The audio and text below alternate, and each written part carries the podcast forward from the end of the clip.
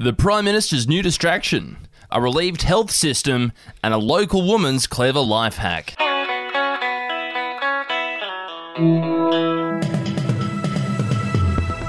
Hello and welcome back to another day of news here on the Batuta Daily. It's Wednesday the twelfth of January. I'm Wendell Hussey and I've got Errol Parker back in the booth with me. How are you travelling, Errol?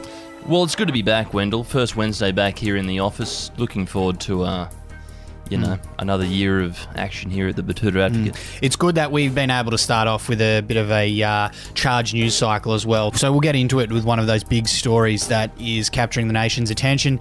It's about Scott Morrison spending three point five billion dollars on tanks in an effort to distract from how he treated Novak in an effort to distract from the R A T shortage. Just like the glorious Arcus photo shoot last year, the Prime Minister has once again caused himself more pain than necessary by throwing random European men under the bus, in an effort to deflect from his lacklustre pandemic management.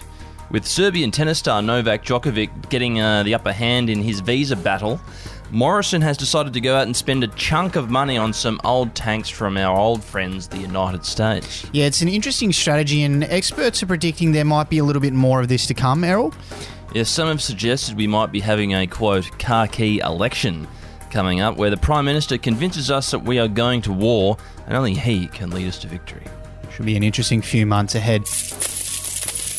Now, here in town, there was someone who was particularly impressed with Scott Morrison's actions. A sleep-deprived nurse revealed to us that she's relieved to hear the future is now in safe hands, with seventy-five diesel-powered tanks coming to our shores.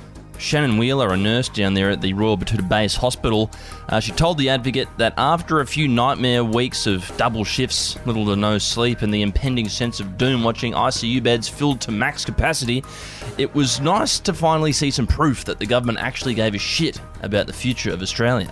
Yeah, speaking to our reporter, she said this, quote, "I'm so glad we've been able to scrape together some money to fund obsolete defence equipment instead of rats, food shortages, or helping our kids get back to school.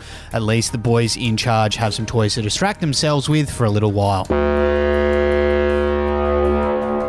Now, finishing up with another story from around our little desert outpost, and a packed social calendar has seen a local woman scheduling the virus somewhere between the hottest one hundred and her upcoming birthday celebrations. Pretty clever this, with uh, catching Omicron seemingly now an inevitability for everyone. Olivia Tinning said she's uh, going to stay quiet for the next few days before hopefully contracting the virus at a hottest one hundred party, whatever that is. Olivia says that should give her enough time to get over it and hit her birthday week in mid-Feb at full pace. Perfect window of opportunity. Hopefully she can contract the virus when she wants it. Now we're going to head to Los Angeles for our quote of the day today. It comes from the excerpt from a hearing into the firing of two police officers who failed to turn up to a robbery, which they were called out for. The excerpt reads, "Officer Mitchell alerted Lozano that Snorlax just popped up.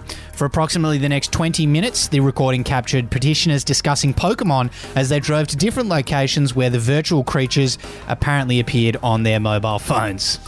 Yeah, you know, I remember when this was, you know, big fad out here. Mm. I know that Clancy used to go walking at night uh, with his dog. He had, he had five or six phones in his pocket. Uh, or he was uh, out hunting for Snorlax too, mm. I guess. Uh, he had a menagerie of Pokemon. He did, Clancy. mate. It was he very did, impressive. Mate. He, he loves to keep up with the kids. Mm. Good on him. It's a good way to stay in touch with his kids, I think. Um, keep relevant. Anyway, that's all we've got time for today. Hope you uh, catch some Pokemon if you're out there searching for them. Otherwise, we'll talk to you again soon. Bye-bye. Got to catch them all.